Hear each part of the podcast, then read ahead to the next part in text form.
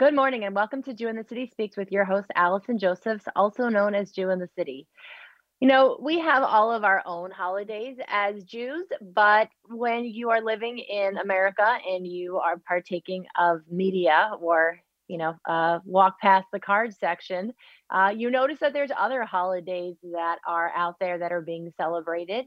And we try to kind of keep an eye on what's happening in the larger world so that we can comment on it at Jew in the City about what's our take as Orthodox Jews on different issues. In some areas, we have similar ideas to some things that are going on in the rest of the world. In other ways, we have vastly opposing opinions. And so right now, love is in the air, at least in Hallmark, in secular America. Valentine's Day is coming up. And the topic of romance and passion, I think, is a really important thing to talk about in the space of Orthodox Jews, because I know for myself growing up as a non-Orthodox Jew, I saw the community from afar as sort of very modest and very rigid, and probably didn't allow for any passion within a marriage. More like, you know, you have certain obligations in marriage, you have a certain obligation to procreate. I sort of assumed that was what Orthodox Jews were sort of subjected to. And then once I became observant myself and I learned about, how much we have to say on these topics and what even requirements by Jewish law men have towards their wives, it was a very different perspective than what I assumed things would be. And then, of course, we have the segment of the population that is just as, I would say, repressed as I believe they were. Because as I've sort of delved deeper into the Orthodox experience, I understand that not everyone has access to all the sources and healthy perspectives on what our sources actually say, both in terms of philosophy and actual obligations by Jewish law. And so to help us unpack this topic, we have an incredible woman with us today. Her name is Elisheva Liss. She is a sex therapist. I'm going to let Elisheva describe to you her various trainings and sort of, how and why she got into this space. But Elisheva, thank you so much for joining us today. My pleasure. Thank you for inviting me. So give me, because I feel like when I read through the bios and the different letters that people have by their names, just explain to our audience, did you go into the field of mental health to be a sex therapist, or did you know, did that come along further along the way? Did you start off on a different sort of path and then you sort of specialized in this? So if you could kind of let us know, like, what is your specific education and training, and then sort of what is the trajectory of your career? Sure. So actually, I started my career in education. But then as the years were going on and I was just kind of getting to know people and myself and society, I realized that I enjoyed focusing on the people and relationships more than I did on the curriculum and transcripts. So I went back to school, and my degree is actually marriage and family therapy. I'm a licensed marriage and family therapist. Got it. Got that wrong. Whoops. Yeah. No, it's okay. I, if I'm not mistaken, I think the term sex therapist is not a regulated term. So there's a private organization, whatever. There's like all the politics and, you know, professional organizations involved. But for all intents and purposes, a lot of people think of me as a sex therapist. I ended up with this subspecialty at any given point in my practice. Probably 60 to 75% of my caseload will involve some sort of sexual issues that we're dealing with. And this, I call this my accidental specialty. I didn't go looking for this. I wouldn't even really say I'm so passionate about that work. I just felt like, you know, it kind of fell into my hands or into my lap, and it just, it kind of snowballed. And I'm grateful to be able to do what I do. And I'm very gratified to see that there are more and more people within our community joining the ranks of this profession. So now, just for my own edification or education, and maybe for our listeners too. So you said sex therapist is not a regulated term. So when we hear that term sort of getting thrown around, are most people actually like family or couple therapists, and then they specialize in the intimate space, and so people end up calling them that casually? Or is there another way, another type of training that someone might come to be called a sex therapist in as well? So I could talk about this topic for a while, but basically there is a private organization called ASEC, the American Association of Sex Counselors and Therapists, something like that. Got it. Okay. But it's a private organization, and okay. Whether you can call yourself, anyone can hang out a shingle and say I'm a therapist. That depends on what state you live in.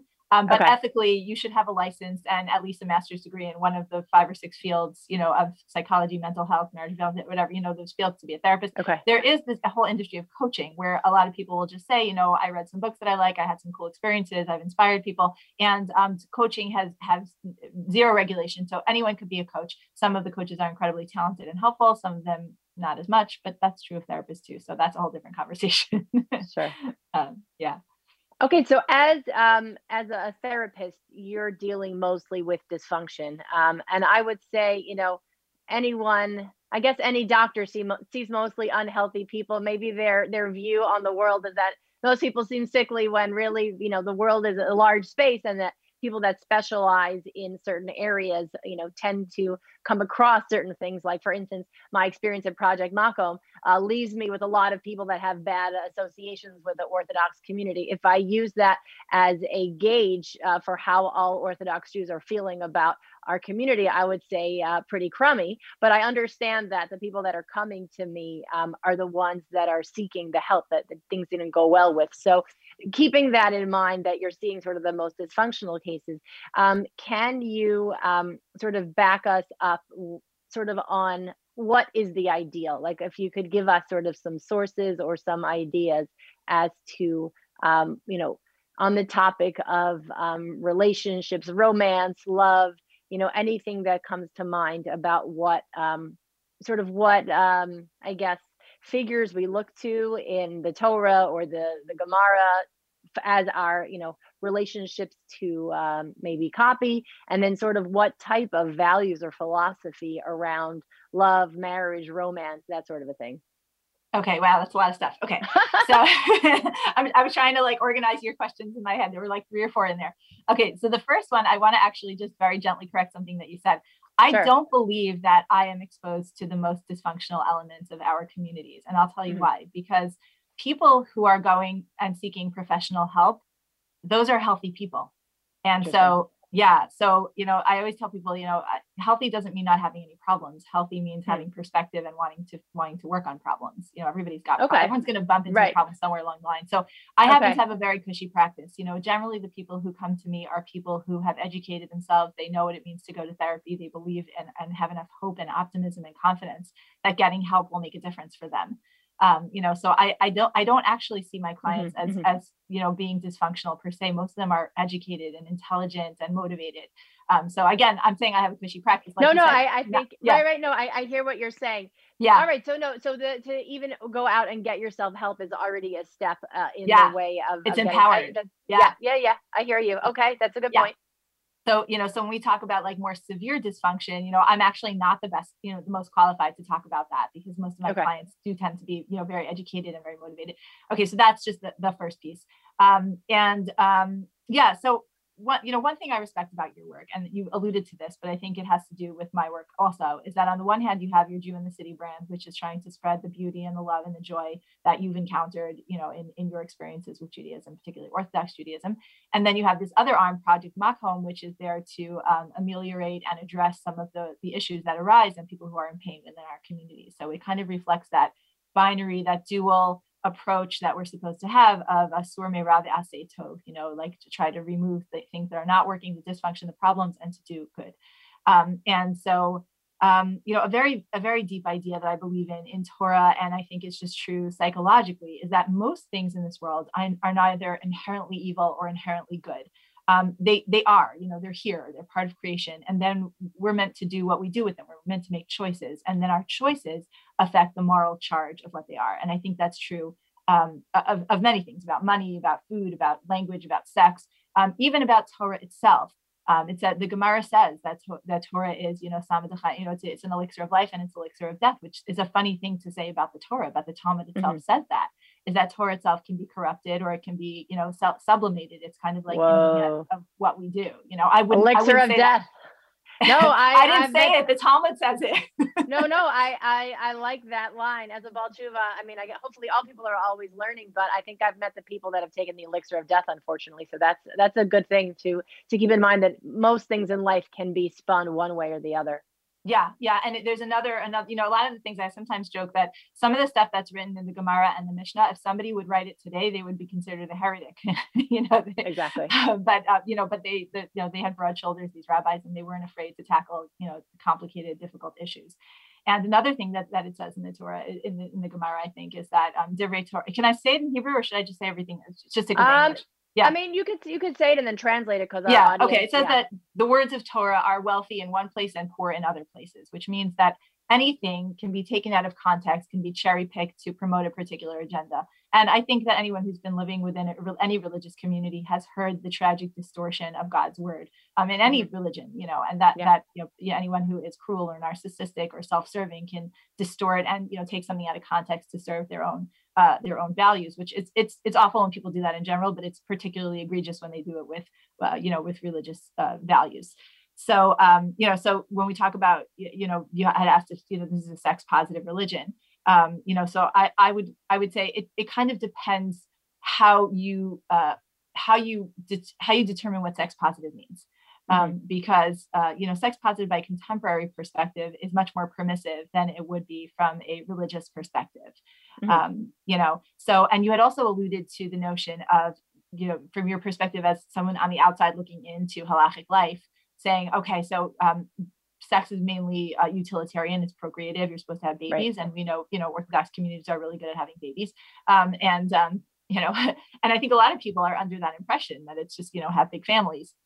But actually there are two separate mitzvot in the Torah that talk about sexuality, and well, there are actually a lot, but there are two positive in particular. There's pru urvu, which is the mitzvah to have children, and there's also the mitzvah of ona, which is the mitzvah for a couple to pleasure each other, and particularly a mitzvah for the husband to pleasure his wife.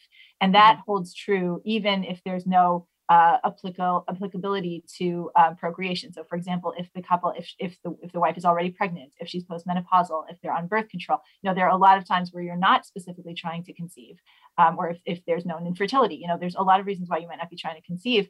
And most couples in a healthy, loving relationship are going to be intimate, you know, physically intimate, and have sex a lot more than they're going to have children, you know. Mm-hmm. And so, right. and these are really two separate holy endeavors. And I think for a lot of people, even people who grow up within the Orthodox community, that's news to them. You know, it's like, mm-hmm. oh, it's not just, you know, it's not just about making babies, it's about making love.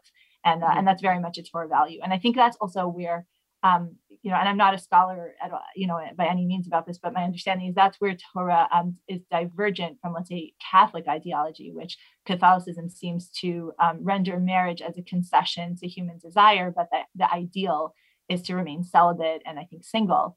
Nuns and monks are, you know, very holy. Whereas, let's say there was a Rabbi Ben Azai in the Mishnah, who was a Tana, and he said, you know, I'm in love with Torah. I just want to learn Torah. I don't want to get married. And he was criticized by his peers. That was not considered mm-hmm. the ideal. That was not considered holy. Mm-hmm. I don't know if I answered all your questions. But. No, that was great. No, that was, I think so. From a halachic perspective, we have, you know, 2 points about the procreation, but also the point of pleasure. And I think specifically focusing on the woman, which, as sort of a progressive idea, that's something that I think that modern society is just trying to figure out how to do. And I think the fact that, this is part of, you know, baked into the Torah itself says a lot about how it values women, how it values, just even the act of sex between a couple. What about any... like stories in the Gemara or stories from the Chumash of like couples that maybe we're supposed to look towards? Are there any? I mean, I guess as a frum therapist that's dealing with relationships, does I know you wear your sort of therapist hat, and then you also wear your Jewish hat. So does the Jewish stuff come into play as you're guiding the couple? I mean, I know and I guess we've spoken before that you don't go in there to tell them you should be doing X, Y, or Z in terms of what they should be doing, but more the question is, I guess, in terms of your framework of what healthy looks like. Maybe that's what I'm trying to come at in terms of what your balance of healthy looks like, and how sort of Torah hashkafa may sort of form an opinion in terms of your outlook. Am I explaining that well? Like, is that, are there anything else that you learned within Torah sources from Adam and Chava, or you know, Yaakov's love for Rachel, Rabbi Akiva and his wife. Are there any other things that we look to sort of to form a hashkafa, I guess, about what a sex-positive Orthodox Judaism looks like? Okay, so wow, we only have 28 minutes, Allison. Yeah. You just asked me like 4 hours worth of stuff. All right, highlights. Give me your highlights. One of my most annoying qualities as a therapist is that I tend to recommend. I always beg my clients to read books. You know, like give them extra reading and homework and stuff. It's always optional, but I just kind of feel like I owe it to people. There's just such a plethora of availability out there. And when you mentioned before, not everybody has access to sources. You're right. It is tragic that not everybody has natural and culturally ingrained access to sources. But the reality is that nowadays, anybody with the internet does have access to some sources. And so I love to recommend books that are represent what to me feel like a healthy depiction of what, holy sexuality looks like. And as you were speaking, mm-hmm. there was one that came into my mind that if with your permission, I would share with your listeners. Sure. Yeah. The book's titled Marital Intimacy by Avraham Peretz Friedman.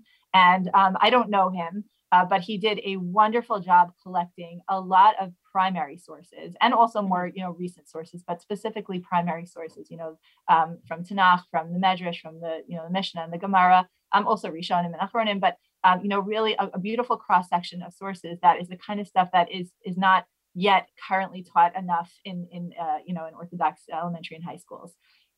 And so very often when I'm working with an Orthodox couple and part of what they're recovering from is either the pathological level of non-education or damaging education that they, which is not, in my humble opinion, not sanctioned by Torah. That is a culturally evolved phenomenon borrowed from Catholicism. And so when they're trying to heal from that and re-educate themselves and learn that sex is not just about don't do this, don't wear that, don't talk about this, don't think about that. There's a whole, Garden of Eden worth of pleasure that we're meant to enjoy and explore and partake of.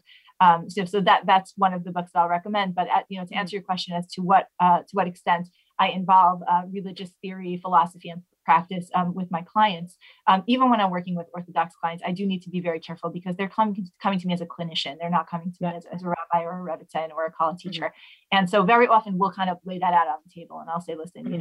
We're part of similar communities and, we may or may not believe the same things. But you let me know, my job as a therapist is to collaborate with you on your terms and to understand, where you're at, what's important to you, what are your values, what are your needs, what are your beliefs, and what's going to play in here, and be a very non-judgmental, impartial presence in your life. Mm-hmm. You asked about Torah sources, so there's so many. One of the sources that I like to give is very often when couples have a desire discrepancy, a difference in who in sexual appetite and libido. So there's I think it's in Parshat Vayishlach, when Yaakov is sending a gift to Esau, and he sends all these different animals, like a few psukim worth of different animal species, like numbers and types. And it's like, who cares? Like, he just sends him a lot of valuable animals. It's really nice, And Rashi brings the Gemara that says that the reason that it lists all the different types of male and female animals is to let us know the ratio. It's a metaphor of ratio of different species needing different frequencies of intercourse. Which hints to the notion that the Torah is not going to prescribe very much about our sexual relationships. Now, I know to anyone who knows about the Midah laws, that might sound funny because it's like, no, the Torah very much prescribes a lot about our sexual relationships.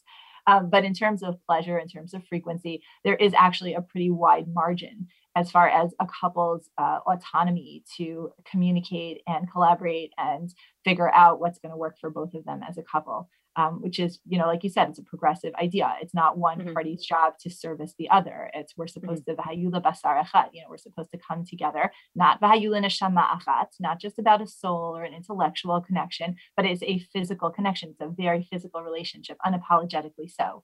And it's built into the Genesis narrative. Lo tov ha'adam levado. It's not good for a person to be alone. They start out in the Garden of Eden in the nude, no shame. Literally says that straight out in the verses.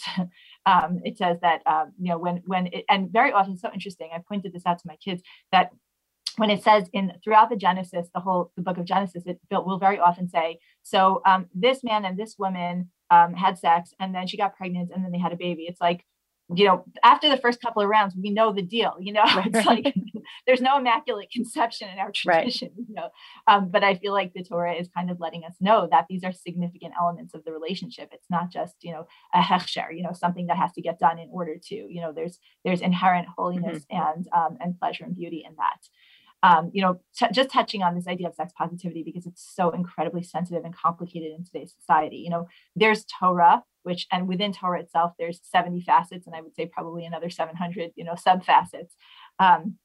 There's the primary sources, and the Torah and Tanakh give us a nice amount of sex positive content, but there's also a lot of stuff that doesn't feel so comfortable to the contemporary mind. And, you know, many traditions, you know, so there is sex positivity within marriage, but Judaism, like most religions, does frown on premarital sex, on extramarital sex, on any kind of aggressive, non-consensual, violent sex, incestuous hookup culture. You know, a lot of the stuff that, you know, some of that stuff is considered egregious even by contemporary secular standards, but there is a very strong liberalization of sexuality that has taken place, I think probably starting in the 1960s, at least in our round of it, you know. And I know that's outside of the scope. And also, I also just feel like I need to say this. I hope it's okay. It's a very heteronormative sexual paradigm, and that's another thing that many people in our communities are struggling with. And so, you know, and I know that's outside of the scope of the purview of what we're talking about today in terms of specific sources, but I just feel like it's important to acknowledge and you know, and feel the reality of those members of our communities. I think contemporary, you know, organized religion in general is kind of struggling with the issue of how to address the needs of certain members, including LGBTQ members of, you know, identifying members of our community. So, you know, you know, sex positivity is a very relative and complex and layered notion. And I think as, you know, language and culture continue to evolve at record speed, you know, we're challenged, all of us are challenged, but particularly those of us who are in religious communities are challenged to hold space for the very human realities and experiences that people are having. And also, you know, to figure out what God actually wants of us based on the, you know, the Torah and the tradition and the sources that we have, you know, some of which are, you know, offer more flexibility than others. No, I appreciate you saying that. So now that we've talked about that it's sex positive within certain parameters in certain ways, how do we give over this message to our children? You know, there's probably a range of opinions about when to have the talk with the child. Different communities do different things. Different families do different things.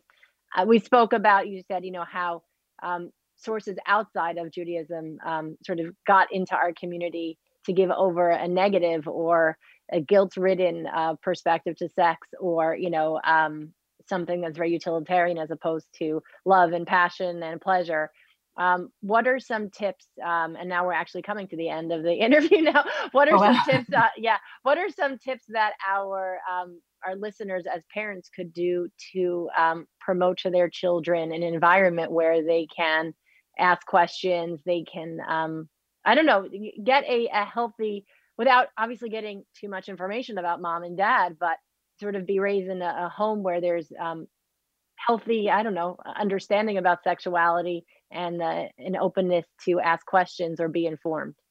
Okay, so to my knowledge, and again, not a rabbi, but to my knowledge, the Shulchan Aruch, the Code of Jewish Law, and the other you know, texts that people tend to see as the classic texts for Jewish law do not tell us to have one big talk with our children at a particular point, whether that's puberty or later or earlier. My humble opinion as a therapist and as a Jew and as a mom is that it should never be just one talk. You know, things that are important to us, you know, it's not like we wait till our kids bar bat mitzvah to say, oh, by the way, we believe in God. Okay, this is an important talk. Make sure you stick with that, right? If we want our kids to have self-esteem, we don't one time in the course of their childhood to say, hey, sweetie, you have a lot of potential. Know that. Okay, now go along then, you know, you know, things that are really important to us, we show our children by offering them time and time again, different iterations and permutations of how they apply. And the Chumash, the Tanakh, is chock full of opportunities to offer this, right? That if you just go through regular Parsha, regular Pshat, I love to look at Shir HaShirim. You know, it says that all of the books are holy. Shir HaShirim, the Song of Songs, is called Holy of Holies, right? The Kodesh Kodashim, the Holy of Holies in the actual temple in the Beis Hamikdash, was called Chadar HaMitot Shebaheichal. It was called the bedroom. When they entered the Keruvim, the cherubs that were atop the Aron, which was the holiest place in the whole world, right? In the whole Beis Hamikdash, they were copulating, they were fornicating, you know, they were embraced, not just embraced, they were having sex. To the point that it was said like, oh, would Jews have pornography in the Heichal? No, Jews have intimacy in the Heichal. So There are so many, starting with, let's say, a book like Marital Intimacy. There are so many beautiful shirim on sexuality. There's a story in the Gemara. I think it was Kahana and Rav. It definitely was Kahana and Rav. I don't remember who it was. Yes, I believe so. Yeah. Rav was the teacher and Kahana was the student. Correct. Mm-hmm. So Kahana was he was working in the bedroom and watching Rav have sex with his wife. And he was discovered and he says, "Get out of here. What are you doing?" He says, "Well, Gamzu Torah, I need to learn, how am I going to learn?" So I think, it's a fascinating piece of Gemara. And again, you couldn't really write that today. Right. But I think the powerful takeaway of an Agadah like that, of a story like that, is that people want to know stuff. Okay. Mm-hmm. And they're going to go about learning it however they can. And so if we don't teach our children healthy, holy perspectives on relationships, on sexuality, on understanding their own developing bodies, over the course of their lifetime, and I believe that it's many, dozens of conversations, prompted by, different things that come up along the way, then they're going to learn from what I think are three primary sources, peers, porn, or predators. I don't mean that to be cynical or fear-mongering. I just, in my practice, I see that to be the case. And I don't think that that's a function of dysfunction. I think it's a function of society as we know it. And so a lot of people will say, well, I heard from my friends and, on the school bus and I'm okay. Maybe, but I think Shir HaShirim is a great place to start because it is such an incredibly passionate and explicit piece of very holy, romantic, sexual writing.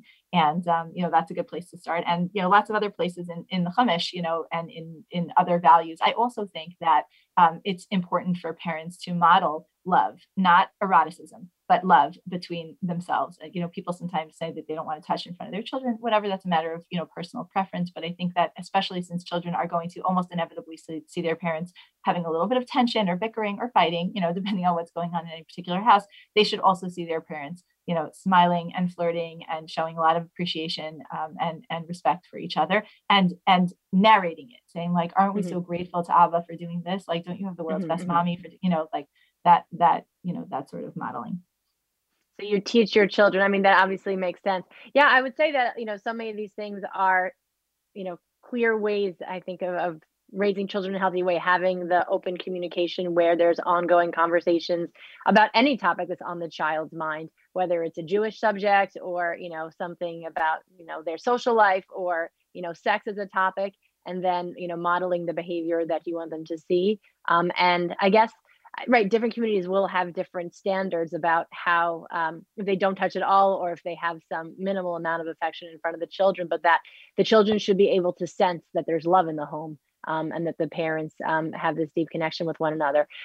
We are out of time. I guess we were not able to conquer this entire topic, but let our listeners know where they can hear more about you, because you have an online presence, you have a private practice. So let us hear what we can do next now that we've gotten the intro.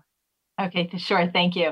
Okay, so most of my content is available on elishevaliss.com. I have a blog there. Probably most of the articles are on sexuality. I've had a little over 100 articles. I also have digital courses. One of them pertinent to what we're talking about is called Sacred, Not Secret, A Religious Family's Guide to Healthy Holy Sex Education. So it's really like a play-by-play, different ages and scenarios that come up and a lot more sources to talk about. That was, sort of a really important project to me. I also have a book. It's called Find Your Horizon of Healthy Thinking. The book is G-rated. Yeah, I don't know. I guess I'm on Instagram as well, but probably most of my, substantive content could be found on the website and the digital courses. And contact info for if they'd like to contact you as a therapist as well. Oh, yeah, that would be there too. I mean, my practice is pretty full at the moment, but it doesn't hurt to try. Got it. So. Yeah. Okay. Excellent. All right. Well, really, I think, getting this information out there in an appropriate way, but also in a way that people have the access to be able to help their children grow up in a healthy way. As I look at, again, putting out the positive and also confronting the negative, people making changes within the community and trying to find big ways to, shift things in homes that are not going as well as they could be. It's really a service to, the Jewish people. So thank you so much for all that you're doing. Thank you too. Okay. Thanks so much. And thanks for listening. You can catch us same time, same place next week. Bye-bye.